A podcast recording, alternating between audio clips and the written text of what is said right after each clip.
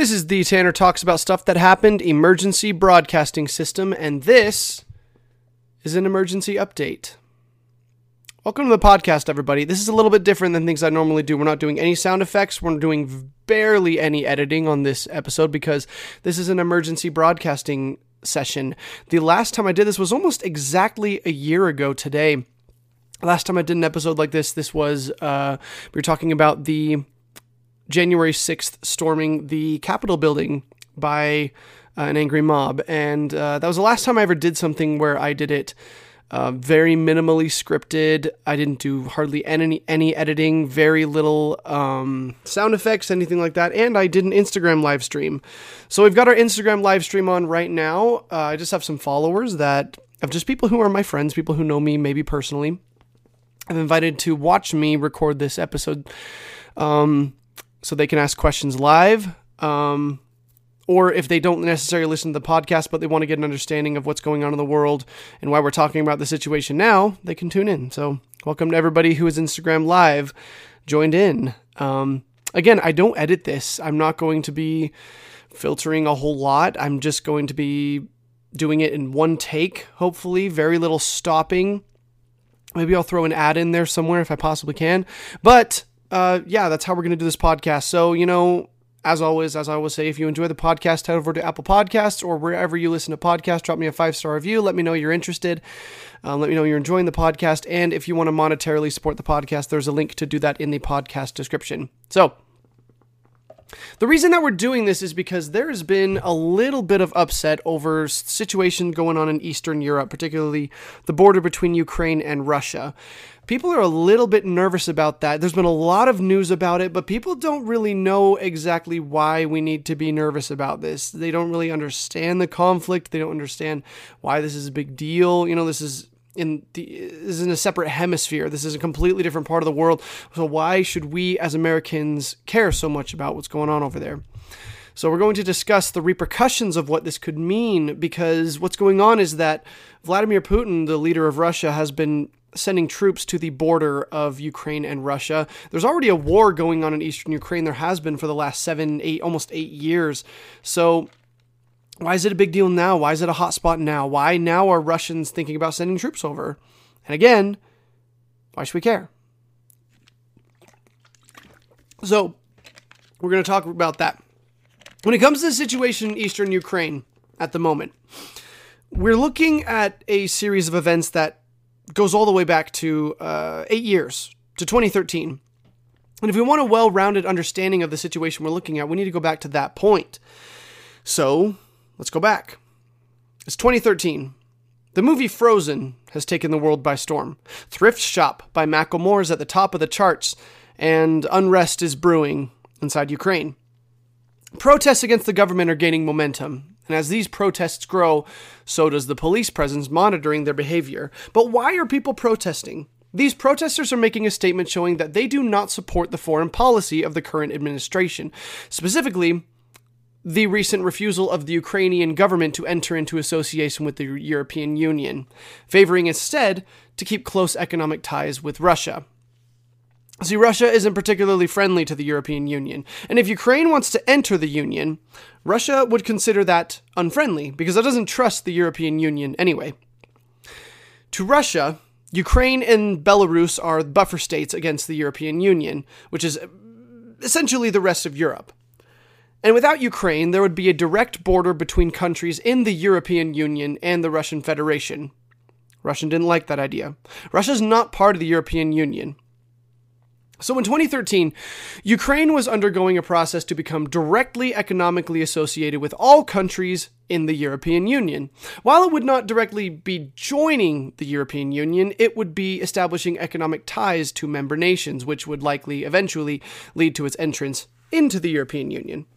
It all came down to a vote in the Ukrainian parliament, which was to take place in the last week of November 2013.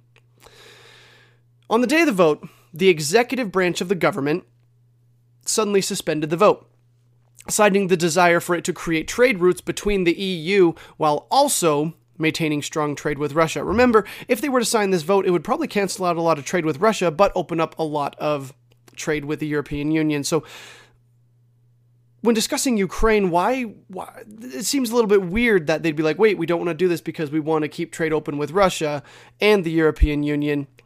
When in reality, if they were even to close completely trade with Russia, but open up a lot of trade with the EU, it probably would balance out a little bit. So that's kind of weird that that happened, right? Well, the vote was reportedly intended to take place a week later.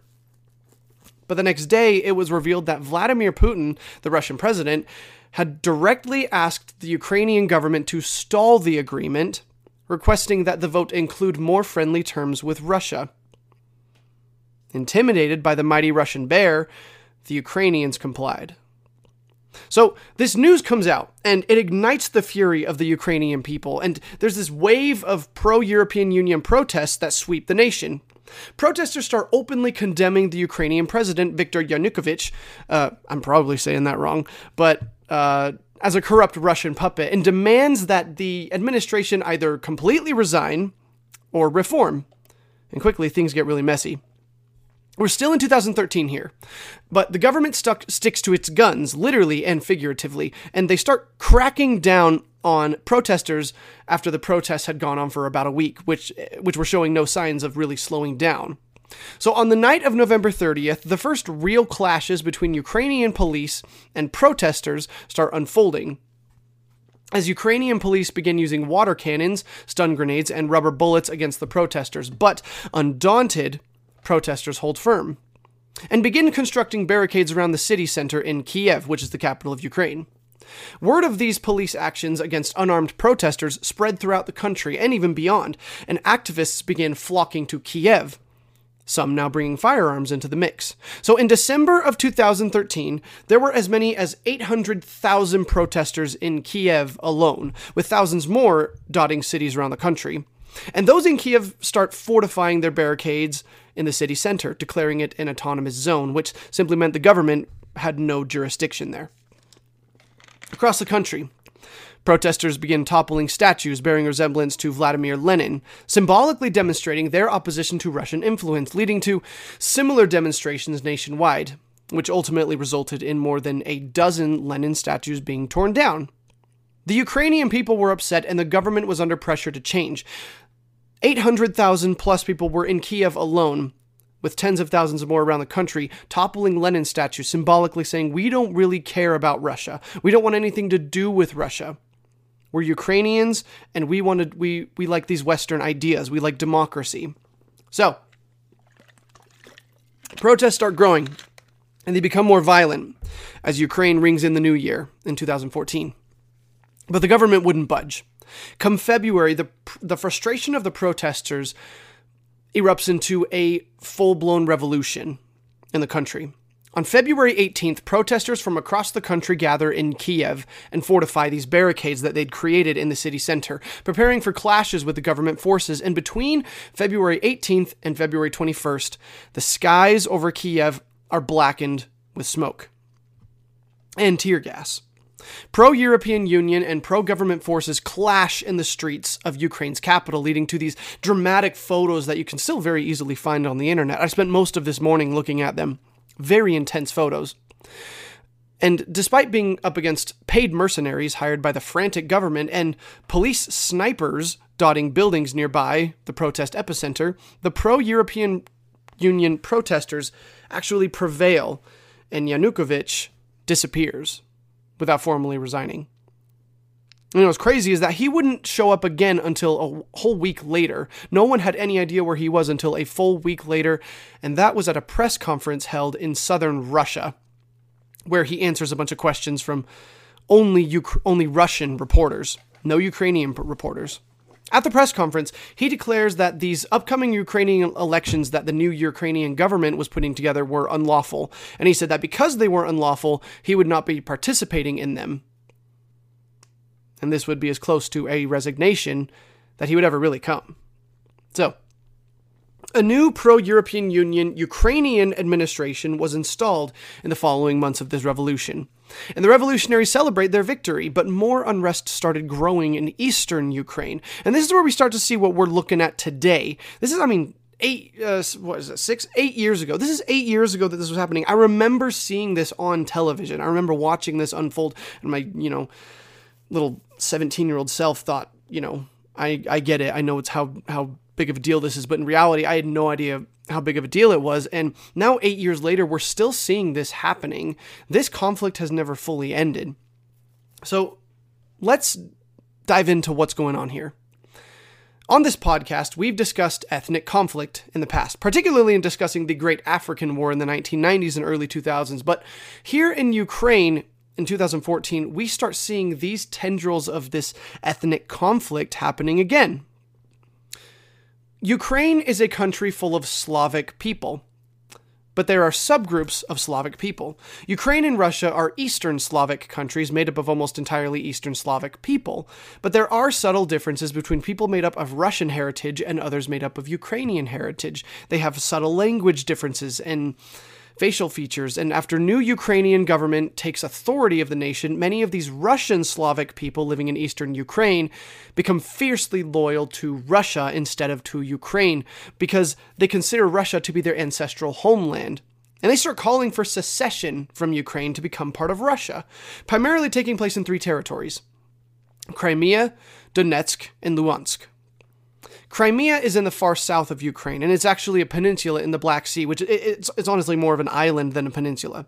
But famously, Russia battled many Western powers during the Crimean War on this peninsula, the Crimean Peninsula. This Crimean War in the 1850s. We talked about that in the uh, series that I'm doing right now. The most prominent pro Russia protests take place here after the ascension of the pro uh, European Union government in Ukraine.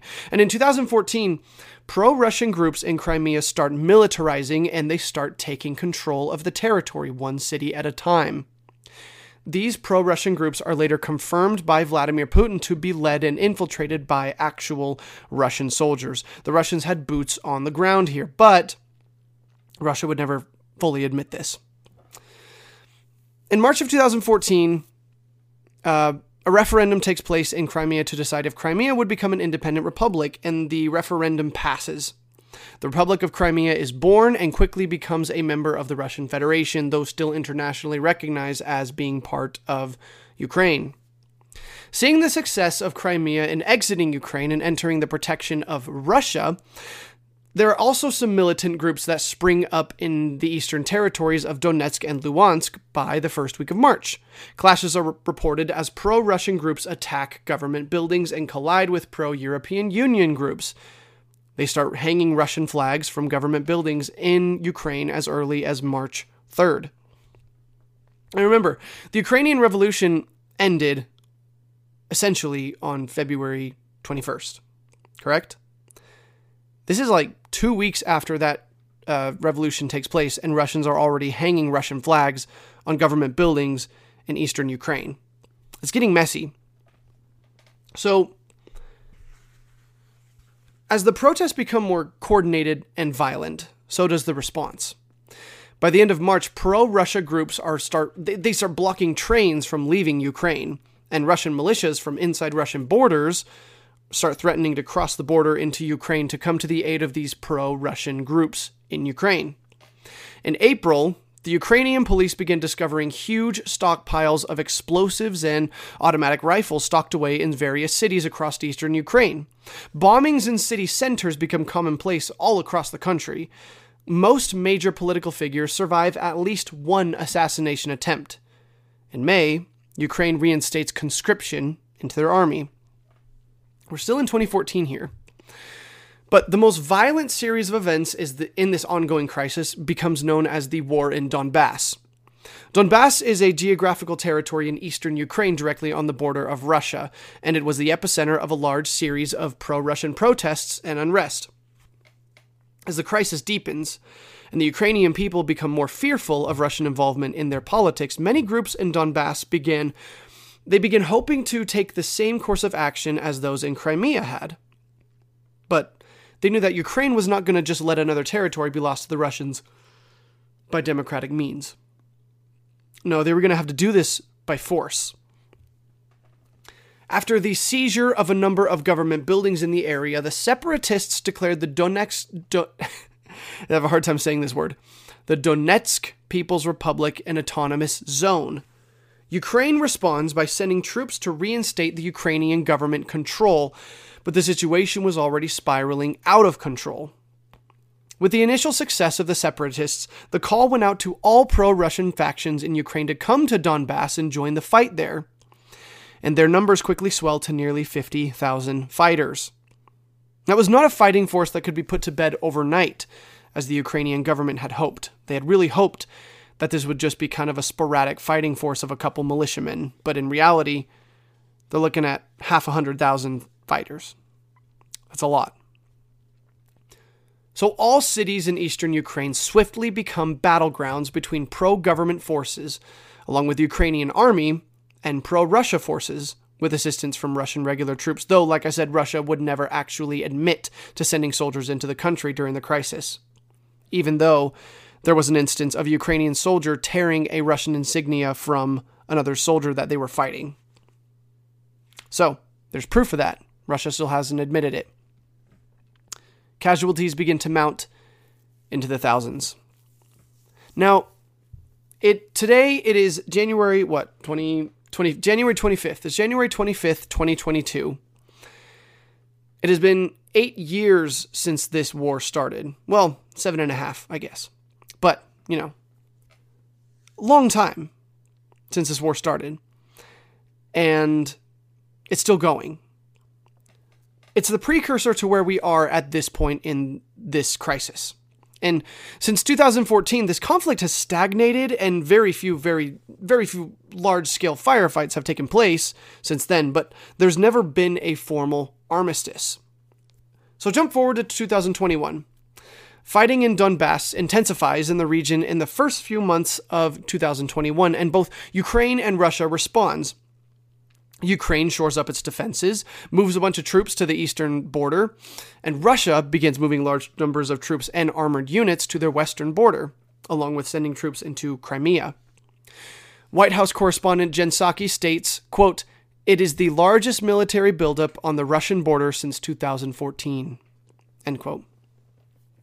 So that buildup has continued into 2022 and even intensified. So that's why we're hearing it in the news literally every day eh, and have been for the last couple weeks.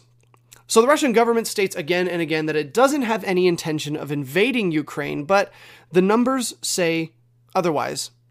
It is absolutely a global hotspot. So why? Why is this going on? And why should we care?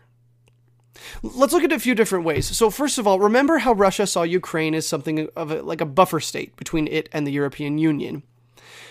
So most Americans would agree with me when I say that we're in something akin to a new Cold War between us and Russia and China.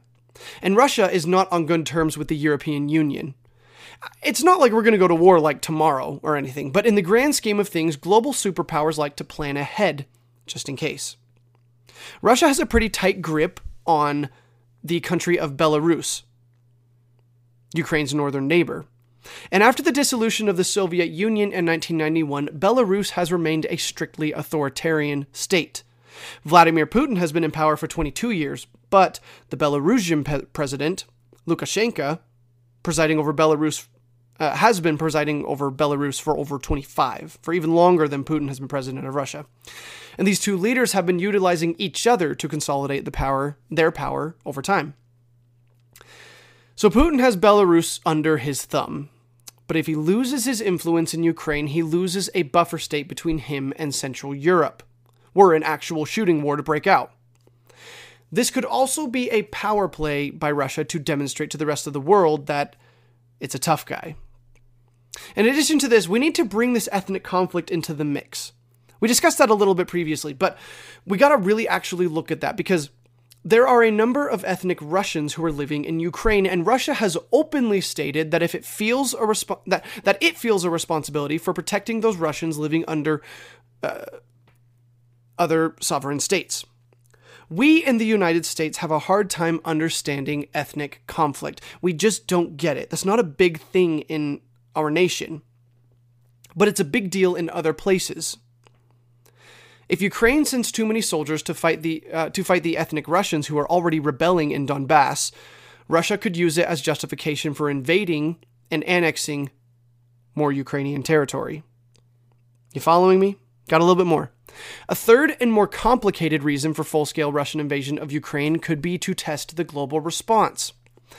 Russia has been slowly getting closer and closer to full blown authoritarianism and Putin could easily be gauging what a Western response would be to his expansion. Now, most people don't know that Putin has actually invaded two other autonomous zones in his time in office with the intent of establishing either puppet states or annexing them entirely. These were Chechnya in 1999 and Georgia in 2008. Now, that, combined with the Russian boots on the ground showing up in Ukraine in 2014, which there is proof of, and uh, that shows that Putin is due for another invasion 1999, 2008, 2014, and now 2022. Seems to me like we're due for another Putin invasion. Is that right? And with him recently having a referendum which extended his presidential mandate until at least 2035, that's a fact, look it up, he may be setting the stage for a whole series of future invasions. He's got another 13 years. A lot can happen in 13 years. So, why is everyone so on edge about this right now? Well, because this isn't the only place in the world that an authoritarian government is flexing its muscles. We've heard a lot about Taiwan. So, in the South China Sea, China is ramping up its, re- its threats toward the island of Taiwan. Now, China and Taiwan is a whole other story for another podcast, but just knowing that China wants it is enough for now. It's been that way for decades. So China has been flying its jets closer and closer to Taiwan, and Taiwan's eastern allies are anxiously waiting to hear to see how far China is going to push the envelope before someone is forced to respond. So, where are we at? Russia is shoring up troops on the border with Ukraine. China is flying jets toward Taiwan. Taiwan and Ukraine are both independent democratic nations who have economic and political connections to numerous Western powers. So, what does all this mean? What I'm getting at here is that how the West responds to one will heavily influence how it responds to another. To clarify, if Vladimir Putin throws Russia's military at Ukraine and the West does nothing, doesn't respond, it's very likely that China will feel real comfortable having a go at Taiwan, vice versa. If China attacks Taiwan, West does nothing, Putin will be like, well, shoot, I'll attack Ukraine. Obviously, no one's going to do anything about it, right? So, now, barely days ago, American President Joe Biden stated in a press conference that he would not be super interested in getting involved in Ukraine if it's only a, quote, minor incursion by Putin. Joe Biden pretty much said, it's not that big of a deal, but only if he goes maybe 100 miles or so. This essentially gives Putin the green light for an invasion into the country with assurance that Biden probably won't put boots on the ground. And after this statement went live, more Russian troops began heading toward the Ukrainian border. So, that's what's going on in Ukraine. I hope I was able to help everybody understand a little bit what's going on. So, I've got a couple questions here that I'm going to answer before I sign off. Um, I put the call out about 12 hours ago and I said, hey, if you have any questions about this, I want to know. Um, so I'm going to answer a few of these here. So, first question I got was What would I do if I was commander in chief? So, if I was the president of the United States, how would I handle the situation? Well, something that I am critical of Joe Biden on is that um, he's really not taking any action against the Russian aggression.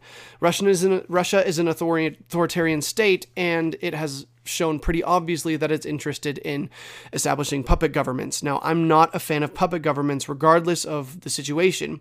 I believe that states should be sovereign, they should be independent, they should be able to make their own choices without a, a bigger bully telling them what to do.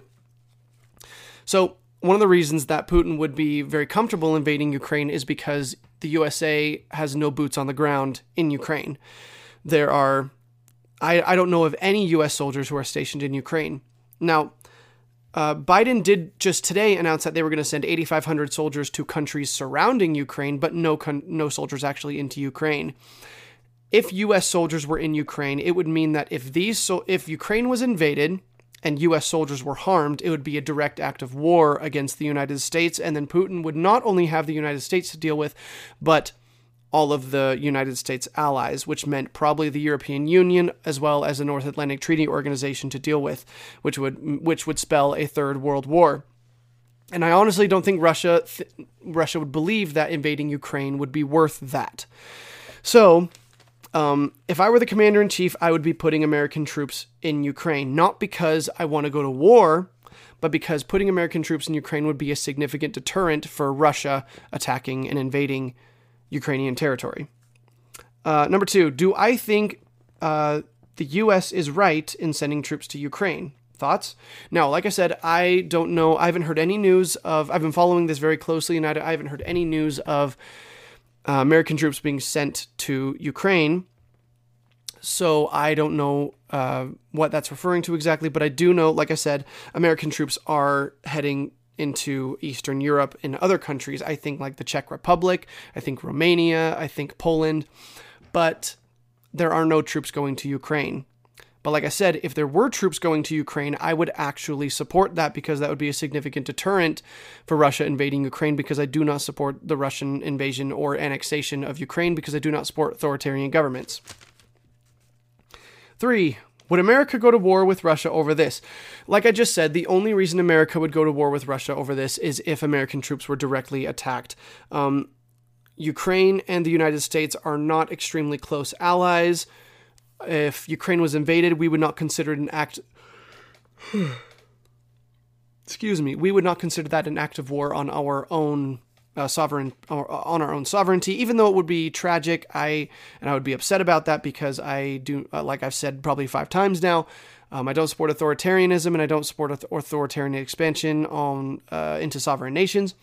But um, the Ukraine is not an American ally, and so if Russia invaded Ukraine, it would not be an act of war upon American people, and therefore we would probably not go to war unless we already had troops stationed in Ukraine. Um, three, is Russia just up to usual shenanigans, or is this an unprecedented series of events in recent times? Um, some people have, a lot of us have forgotten. Well, a lot of us were too young to remember, or it went largely unreported. But Russia has invaded several places who declared themselves autonomous recently: uh, Chechnya in 1999 under Vladimir Putin, and Georgia in 2008 uh, along with Russian troops being in Ukraine in 2014. Russia is no stranger to um, making incursions into foreign nations and challenging uh, f- the sovereignty of its neighbors. So, this is. It feels unprecedented because we haven't the news of these events has gone largely un, under unreported or underreported, like the Chechenian War and the war in Georgia. Now, I mean, I didn't, I honestly didn't know about the war in Georgia until the last couple of days because I've been researching it. Um, it feels unprecedented because of that, but it's not unprecedented. Russia does things like this pretty frequently, especially when it was the Soviet Union. It was doing stuff like this all the time, particularly in Afghanistan. Um, and we have to remember that Vladimir Putin was a KGB agent in the Soviet Union. He's very familiar with challenging the sovereignty of other nations. That was part of his job. So, um, it's important to keep an eye on this, and it's important to see that this is this could actually be a very big deal. But no, I would say this is not unprecedented. We've we've seen this coming for the last eight years, and unfortunately, very few people did anything about it. Uh, five. I think it's five. Yeah. How do I predict China will respond? Uh, I honestly didn't really consider this a whole lot until I saw this question earlier, and that's why I inserted some of uh, the China stuff into the episode earlier. Um, as far as I know, China and Russia are not huge friends. I don't think they're enemies, but they're not friends. I think they're just two countries who share a border in a lot of places. But um, I think China's watching this series of events very closely, as well as Russia is watching um, what's going on in the South China Sea. And I honest, to goodness believe that they both might be waiting to see what the other one does before they do anything about this. Because, like I said, if China invades Taiwan and the West doesn't do anything about it, if the United States sits by, if the European Union sits by, Australia, um, if they all just kind of sit by and let it happen, that will be very telling to Russia what will happen if they invade Ukraine.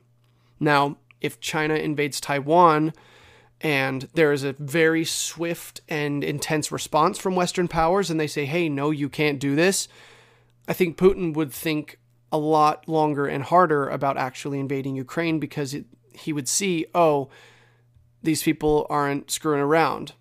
This is the real deal, and we're very possibly going to go into World War III if we continue doing these expansionary moves. So that's what I think. Um, those are the five main questions that I've got. I got a couple others, but they really were covered by the five main ones that I've already uh, typed out here. So, um, anybody in the in the Instagram chat, anybody want to ask any questions in here? Uh, anything you want to know? Now's your chance to ask. I'm going to stay on for maybe another 30 seconds and just recap. Uh, what's going on in Ukraine is the result of eight years of tension, um, particularly with the war in Donbass with uh, pro Russian separatists fighting pro Russian militia as well as Ukrainian soldiers, and there were Russian troops at several points found in Ukraine. And the Russians have obviously been supplying these pro Russian forces. So um, that's what we're looking at here. That's why there's been this buildup of Russian troops. Now, um, because there's so many Russian, uh, pro Russian militias in eastern Ukraine, Russia is like, hey, well, let's just annex this territory so we can get more territory. We have more population. Um, we'll have more resources. Ukraine is abundant in natural resources. And uh, that is why Russia's looking into this. And also, I think they're interested in flexing their expansionary muscles. And excuse me, been a long day. Uh, flexing their expansionary muscles and showing the world, hey, we mean business, and we're still a world power, even though Russia is technically a second world country along with China. They're not first world countries, but they have formidable militaries and formidable uh, hands on the political stage. So um, that is that that uh, brings to a close the end of this emergency broadcast. Um, thank you all for tuning in, and we will have Conflict of Nations, I believe, part nine coming out in the next few weeks. I've been hard at work on it, and uh, it's been fun.